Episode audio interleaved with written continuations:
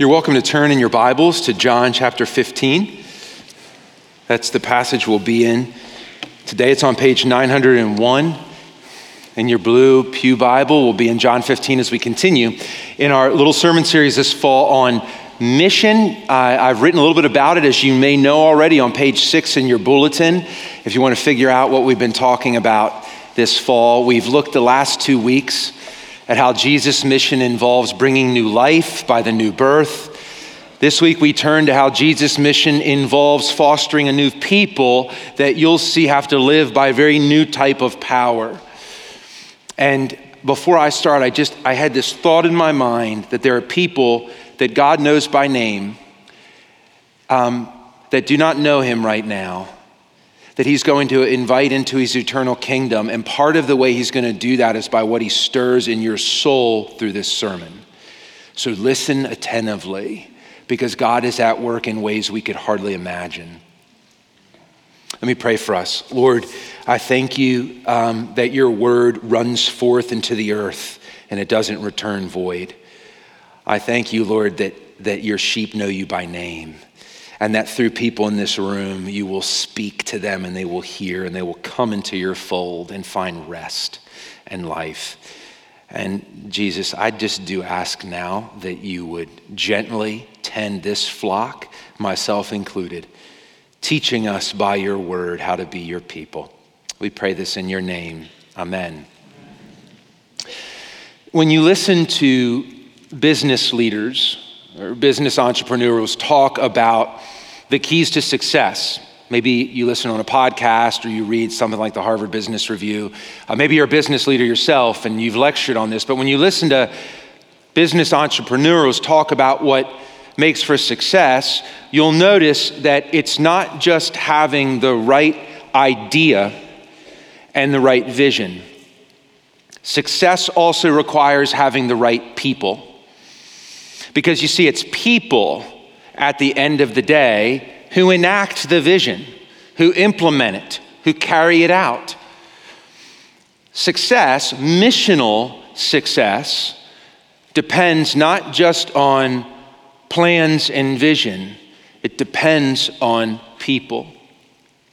Now, surprisingly, God has set up his mission the same way.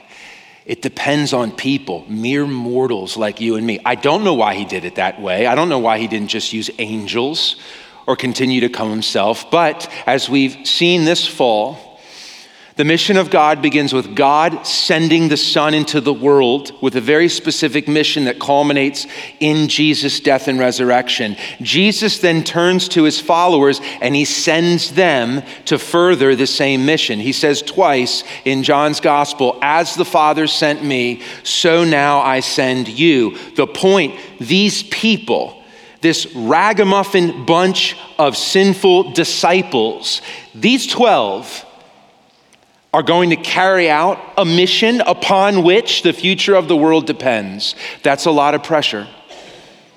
It almost broke the disciples. They were not built for it. But in, in God's plan, the disciples, being thrust into this mission in such a way that exposed their weakness, actually taught them to use their weakness as their advantage, as they learned through their weakness to depend on a power not their own, a power which Jesus says at the end of Luke's gospel, a power from on high. And so it's the same today. It's us. I don't know why God does it that way but he's determined that his mission depends, at least in part, on people. It will be carried out by people. And so, as we continue thinking about the mission of God, the question I want to ask today is not so much about God's plan. He does want to bring people into his kingdom. He wants to bring good. It's not so much about his ultimate vision to bring glory to himself. It has to do with what you might say power. This is a sermon about power. How do you become empowered to fulfill the mission of God? I mean, a lot is riding on us if you really think about it. Jesus is sending us. So, how do we become empowered to fulfill a divine mission? Well, we find some answers to this, how we become empowered for Jesus' mission, in John 15. John 15, 1 through 7, is a relatively well known passage in the Bible. Um, if you're new to Christianity, um, a lot of Christians who have been a- around a while have spent a lot of time in this passage. Jesus gives a wonderful image to help understand how to relate to him. He says, I'm the true vine, you're the branches. I'm the vine, you abide in me like a branch. This was a very common image in his day in a farming community like the first century Mediterranean world. It still is the case in the Mediterranean world that a lot of people have vines that grow grapes. People could have pictured this immediately in their mind. Maybe they were in a grape, right by a grapevine when Jesus taught this. Jesus probably, however, has on his mind instances in the Old Testament when God referred to his people Israel as his vine, he spoke of drawing his vine out of Egypt, planting it in the promised land. And more often than not, when God talks about his vine in the Old Testament, he's lamenting the fact that Israel, his vine, had not been more fruitful. So Jesus comes in and says something which is, which is pretty ostentatious unless it's true. And if you have ears to hear in the first century, and Jesus comes out of the gate, verse 1, I'm the true vine, underline true. I'm the true vine, not ethnic Israel. Meaning, to be connected to God now, you can be a Gentile or a Jew, but it all flows through me. Now, Christians have turned to this passage in John 15 often for one of two reasons. One, they've turned to it because it's great for advice for how to be close to Jesus. And don't you want to be close to Jesus? So you go to this. I want to abide in Jesus. That's what this is all about. How do I do it? Well, from this passage, you know you abide by being in the Word, you abide by prayer. They want to learn how to abide. Or they go to it because they want to be comforted this is an amazing passage because it says Jesus wants you to dwell in him and he in you, and he wants his love to be in you. It's very comforting. These are great reasons. To go to this passage for personal comfort is great. It's just that that's not the main point of it. The main point of this passage is about missional fruitfulness. Seven times between verses 1 and 17, Jesus uses the phrase bear fruit. Bear fruit, bear much fruit, bear fruit that will last. What John 15 is about is the fact that Jesus, speaking on the last night before he's crucified, is preparing his disciples for their mission that will happen after he's resurrected and ascended. And he's saying, I want you to be fruitful. Comforted, yes. Intimate with me, yes. But you are to go and bear much fruit. This is to the glory of my Father. It's a passage about empowerment. Jesus makes it very blunt in verse 5. He says, This is a verse on the front of your bulletin, by the way. You should put it on your fridge. Jesus says in verse 5, I am the vine, you are the branches. Whoever abides in me, and I in him, he it is that bears much fruit. For apart from me, you can do nothing. There's a lot of things we can do on our own. We really could, we could build a building like this. You could hire really great speakers and musicians to get people to come. You could do service projects.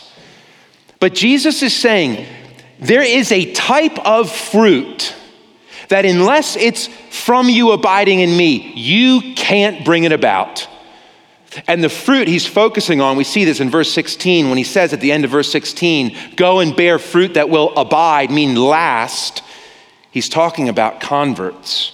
He's talking about the fruit of more people coming to believe in him and be in his kingdom. And he's saying, friend, this fruit, this type of work, apart from me, you can do none of it. So here's, here's how I would state the point of this passage. In two words, I would just say abiding empowers. In a sentence, I would say, when it comes to fulfilling Jesus' mission, abiding empowers because the closer you are to Jesus, the closer he comes to the people you're around. Abiding empowers because it brings the presence of Jesus into wherever you are. Now, I just want to unpack that. I want to, I want to look with you. How is it that abiding empowers? I hope you can see that by this point. Jesus says, Abide in me so you can bear fruit. So, abiding empowers for fruitful mission. How so?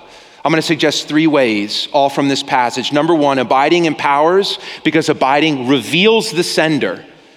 Two, abiding empowers because it taps into a stronger strength. Three, abiding empowers because it fuels the heart. So, first, abiding has something to do with a revelation, revealing the sender. Uh, John Stott was an Anglican clergyman, and he was a writer, and he loved missions and evangelism. And he knew that the, the mission of God centered around people sharing the message, the good news in words about Jesus. But he also knew sharing this message implied messengers, and that the messengers, by their lifestyle, could either help or hurt the message. And he tells a story, a sobering story, about the then president of India who was a, also a Hindu philosopher, who had been around several Christians, groups of Christians that had been trying to evangelize him, convince him of the unique deity of Jesus Christ. And he said at one point, he said, You claim that Jesus Christ is your Savior, but you do not appear to be more saved than anyone else. And from this, Stott concludes, we must exhibit what we proclaim. Part of the basic logic of the Christian mission is that the one who is sent images, looks like, reveals the sender. You see this with Jesus. Jesus is the sent one. The Father sends Jesus. And what does Jesus do when you look at him? He reveals the sender. He's quite clear about it. He says in John 12 45, Whoever sees me sees the one who sent me. 14 verse 9, Whoever has seen me has seen the Father. The sent one reveals the sender. Jesus expects the very same for his disciples. He expects that when people look at a Christian disciple, they would see something of the person of Christ. He says to the disciples in John 13 35, Love one another, and as you love one another, by how you love one another, people will know you're my disciple. Meaning, the way you act will begin to tip people off about who I am and your connection with me. So, follow me here. That the sent one reveals the sender. But how exactly? Does Jesus reveal the Father by how he looks? Does he show up and say, See, you didn't know God had a beard, he also had brown hair. This is God. It's not mainly his physical appearance. Jesus reveals God by the full expression, dynamism, activity, acts, words, the fullness of his life. And you begin to see, as Jesus teaches in John, this is how a sent one reveals the sender. Through a special oneness or closeness or abiding with the sender. So Jesus' closeness with the Father is what led to him literally speaking only the words he heard from the Father. So Jesus, if you hear Jesus' words, you hear God's words. And Jesus only did the works or acts that the Father did. Jesus says, For the works that the Father has given me to accomplish, the very works that I'm doing, bear witness about me that the Father has sent me. The works I'm doing, the miracles I'm doing, they show you that I'm from the Father. He goes on, For I have not spoken by my own authority, but the Father who sent me has himself given me a commandment what to say and what to speak. What I say, therefore, I say as the Father has told me. I am in the Father, and the Father is in me. Here's what's happening Jesus reveals the Father. How? He reveals the Father by closeness to the Father. How does he get so close? One way is that he listens so carefully to the Father's words that he only speaks what comes from the mouth of the Father. So his mouth becomes the Father's mouth. He's so submitted to the will of the Father, that he only does that which the Father does. Therefore, you watch Jesus working, you see the Father working. Oneness through saturation in word, submission to will, it makes the sent one reveal the sender. And don't you see? This is the very instruction Jesus is giving his disciples. He's telling them to abide in him, meaning be close to him. And how are they supposed to go about this? Number one, they're supposed to listen to his words. Verse 7 Abide in me, and my words abide in you. Same thing he does with his father, they do with him. Then he goes on in verse 10, and he says they're supposed to obey him. Verse 10 If you keep my commandments, you will abide in my love, just as I have kept my Father's commandments and abide in his love. Jesus is setting up the parallel relationships. I reveal the Father by obeying him, you reveal the Son by obeying me. So here's the principle the closer you look at a sent one, the more you should come to see the sender. And look, we know this by general experience, right? That the more you spend time with someone, the more you act like them, right? A son who's around his father all the time becomes what? A chip off the old block. Spouses can start to finish one another's sentences. Close friends, after a long trip together, they think the same way, they watch the same things, they're convicted about the same ideas. We become like what we are saturated in, like what we're around. This is a basic principle we all know. By abiding in Jesus, by saturating yourself in His Word, by bringing your life by His Spirit into conformity to His will, obeying Him, you begin to bear His image. You reveal Him. Now, this is powerful. Let me tell you why it's powerful. It's powerful because the real power in the mission of God all comes from Jesus. And so when you are close to Jesus and you get close to someone else, you are effectively bringing Jesus close to them. And they see a revelation of him. Let me, let me show you how this works from an example in, in some really important literature. So, there's a character in Russian literature called the Holy Fool. A holy fool is someone who is so abandoned to God that when they show up in the everyday world, they look odd, even foolish. And even while people look at them as odd or foolish, there's something about them, this otherworldliness actually becomes something that draws others to them. They're foolish, but in a way that's holy. Dostoevsky has a holy fool in most of his novels. And in The Brothers Karamazov, the holy fool is the youngest of the three brothers, Alyosha. Alyosha has been studying in a monastery. He's a young man of God, and his elder, who's his tutor, dies, Father Zosima. Alyosha, through various events, is spit out into the world. He's young, he's in his early 20s, he's somewhat naive. And a friend, kind of a cruel friend, takes Alyosha. She wants to introduce him to the world. So he takes him to visit a young woman named Grushenka. Grushenka is a tease. And Grushenka exists to torment men with her charm. And she knows who Alyosha is because she's passed him on the street before while he was practicing to be a monk, and he wouldn't look at her, he would look down, and that bothered her. So she practices her charms on him. She comes and sits on his lap, and she, she can't get to him. And this leads her to begin to mock him. And Alyosha's friend begins to mock, her. You fool, you simpleton, you don't even know the ways of a man in a world. Look at you're pathetic. But then something happens. She realizes that Alyosha is actually seeing her not as an object, but as a person, and that he sees her as an object worthy to be loved. She hasn't been seen like that before. And subtly in the scene, after mocking him, she collapses and dissolves into a pool of tears. She doesn't know what to do reject the man or embrace him. This is what it's like to be encountered by a holy fool. On the one hand, the person is utterly foolish. On the other, you feel as though they are coming from a foreign land to which you have longed to go, clean and pure and safe. And you want them to take you there, but you feel shame at the same time as you feel drawn. Christian parents, you who reveal God through your families, you will raise your children unto godliness more so than to worldly accolades. And at times, because of this, you'll look foolish.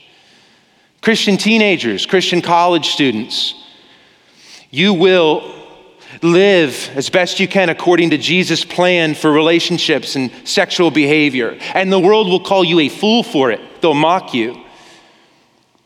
Christian philanthropist, you will give your th- money to things that look ridiculous to the world. The world will wonder why you don't spend these things on your own pleasure or mainly on temporal things.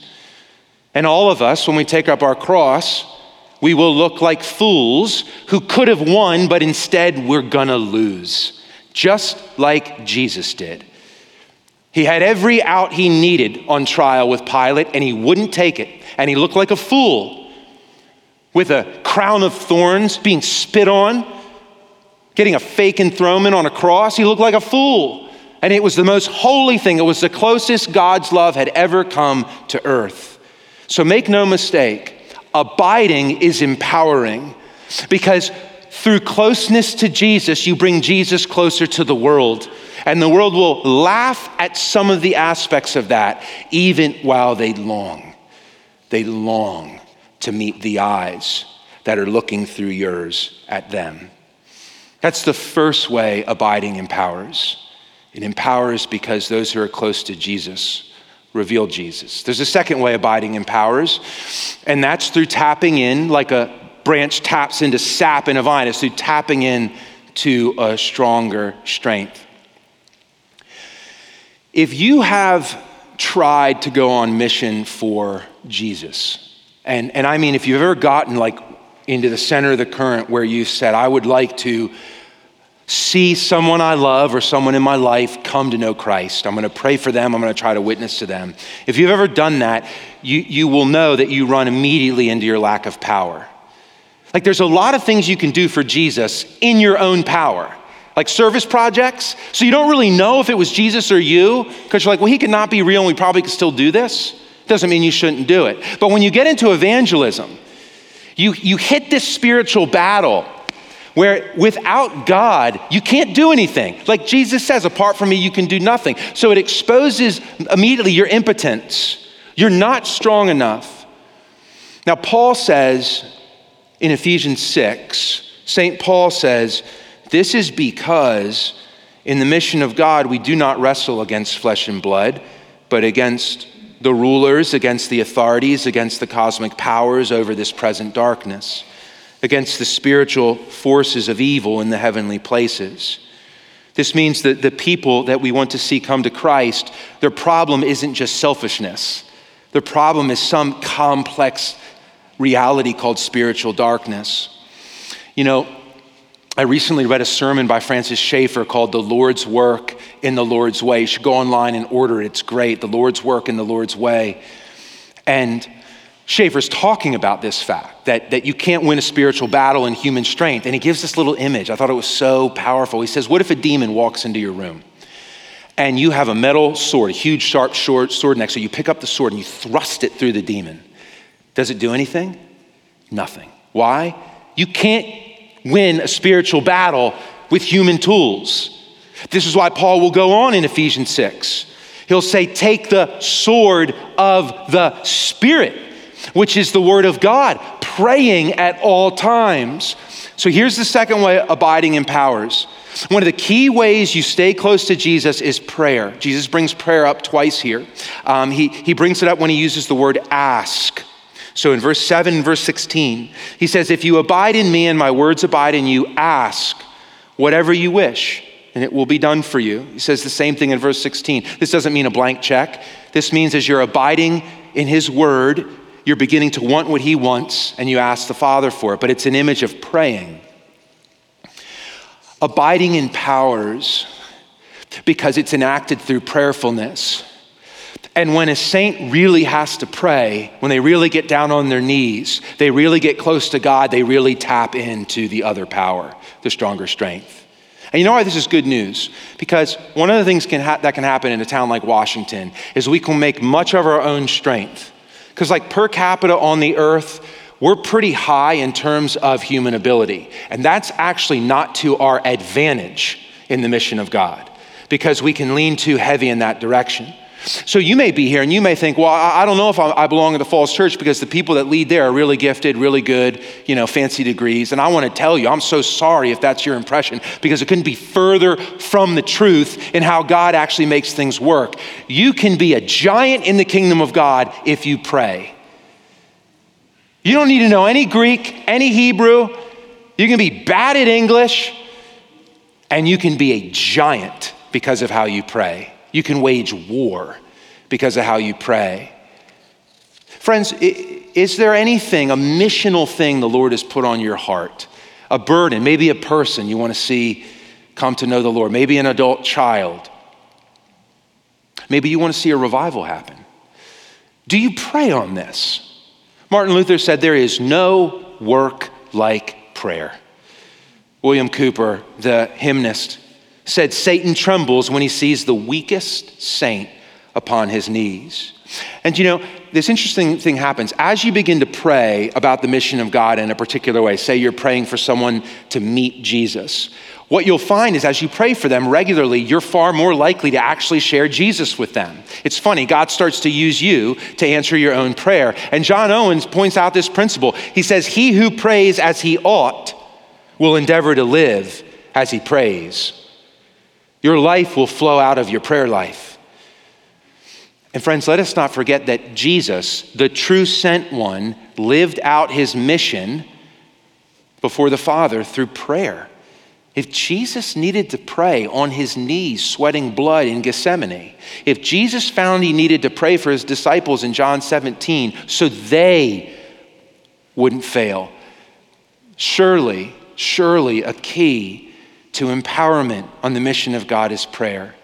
Abiding empowers because as we abide, we learn to pray, we talk much to God. We go deep into the ear of God before we go very far into the world of men. That's the second way abiding empowers. Third, and finally, abiding empowers because through it we reveal Jesus to the world. It empowers because we draw strength from the vine.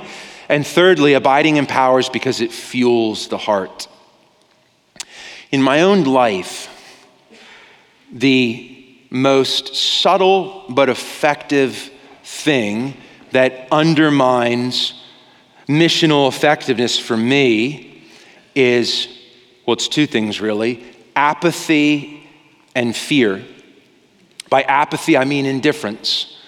There's times where I wake up on the wrong side of the bed or I have a lot of other things going on, and I just simply am indifferent to the state of anybody's soul around me. Yeah, that part of the mission of God's not for me.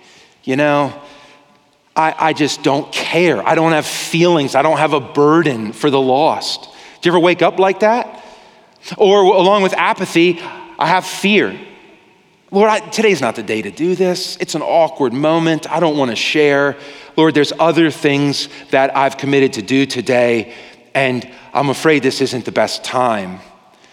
And what both these things, apathy and fear, have in common is they're a problem of the heart.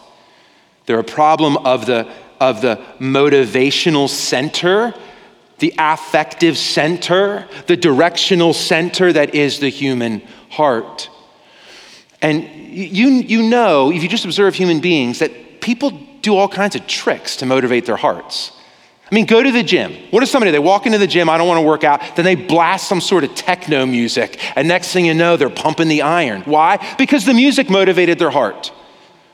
Or people listen to motivational speeches, or kids in college, they put posters up of their heroes. Man, I'm gonna look at Beethoven before I go out to music class because I wanna work hard. You know, I wanna work hard like he did. You know, motivation just doesn't come for free, it's not easy. Now, there is a, there is a part of abiding in John 15 that has to do with the heart. The word heart's not in here, but I wanna show you this. It, it all, it all orbits around the word wish. You could circle that word if you wanted to. The word wish, which is there in verse 7. I'll tell you what this means. There's a connection in verse 7 between abiding in Jesus, being saturated in Jesus' words, and what the heart suddenly wishes for. If you abide in me and my words abide in you, ask whatever you wish. Now, the word wish here is a Greek word that could also mean whatever you desire or whatever you will. What Jesus is saying is the closer you are to me, the more my word saturates you, the more awake your heart will become with a desire or a wish that will be so in alignment with me that when you ask the Father, you can have total confidence he'll hear it. But you see what this means? Abiding has just awakened the heart. You don't wish from a dead heart, a dead heart doesn't care. So somehow abiding inflames the heart. What gets your heart inflamed? You know, recently I watched a sports documentary on the Tampa Bay Buccaneers 2017 football team. Um, it's called Hard Knocks. And they were uh, spending a lot of time on their quarterback, Jameis Winston. Now, Jameis Winston, if you know, went to Florida State. I think he won a Heisman. Unbelievable talent. But he, he could be immature, kind of a knucklehead. And he, he wasn't always focused. He got in trouble off the field. And so, one of the things the organization is doing in this film is they're trying to figure out how to get Winston focused in his heart. And so, one of the things he does is he decides, I want to get up first. I'm going to get up before the rest of the team. I'm going to get into the film studio to watch film before anybody else. And I'm going to get in the weight room before anybody else. So I'm going to get up at 5 a.m. So, they show a scene where um, his alarm goes off at 5 a.m. Now, what's interesting is it doesn't just go off, you know, beep, beep, beep. He sets his alarm to go off with a motivational speaker. So the first thing he wakes up to is this insane guy basically screaming at him, saying, Stop just waking up like accident. What do you want? And once you find out what you want, spend the rest of your natural life waking up and going after it. And Jameis is up, he's out the door, he's into the film session. They show him lifting, it's still dark outside, no one's there. So, whose voice, whose voice speaks to you first thing in the morning. It is said that John Stott, before he got out of bed in the morning, would pray this prayer before his feet hit the ground. He would pray, Good morning, Heavenly Father. Good morning, Lord Jesus. Good morning, Holy Spirit. Heavenly Father, I worship you as the creator and sustainer of the universe. Lord Jesus, I worship you, Savior and Lord of the world. Holy Spirit, I worship you, sanctifier of the people of God. Heavenly Father, I pray that I may live this day in your presence more and more. Lord Jesus, I pray this day that I may take up my cross. Holy Spirit, I pray that this day you will fill me with yourself and cause your fruit to ripen in me. Then, after speaking to God, he would get out of bed, and it said that the next thing he would do is he would open God's word and ask God to speak to him. And he did all this, as you can tell by the prayer, to try to orient his heart to be on mission for God. You know, imagine you wake up in the morning, you have a million things on your mind, you're not feeling much passion about Jesus and his purposes, and you happen to open your Bible. It falls open to Matthew 28, verse 18. And through it, you hear Jesus literally say to you, Go, Sam, go, go, and make disciples of all nations. And you say back, I have a lot to do today, and I just, I just don't think I can be about that today. And you read on in verse 20, Jesus says, Sam, I am with you always, always, to the end of the age. I'm with you always, including October 22nd, 2020. I'm with you right now. I know the number of hairs on your head. I know my Father knows when a sparrow falls, and not one sparrow falls outside of my Father's will. Everything that's going to happen to you today, I know. There's no accidents, no incidental people. I have ordered these things. You are in the theater of the sovereignty of God, Sam, and I am with you. Go, go. And you go. And you say, Whatever happens, Lord, I'm trusting you that there's a lot more going on than meets my eye. Abiding empowers because the closer you are to Jesus, the closer he comes to others. Through abiding, we reveal him. Through abiding, we tap into his stronger power. Through abiding, our hearts begin to share his heart's very own passion. Let me leave you with a single word it's the word friend. Did you see it in the passage? It's a wonderful way Jesus moves to conclude his teaching here.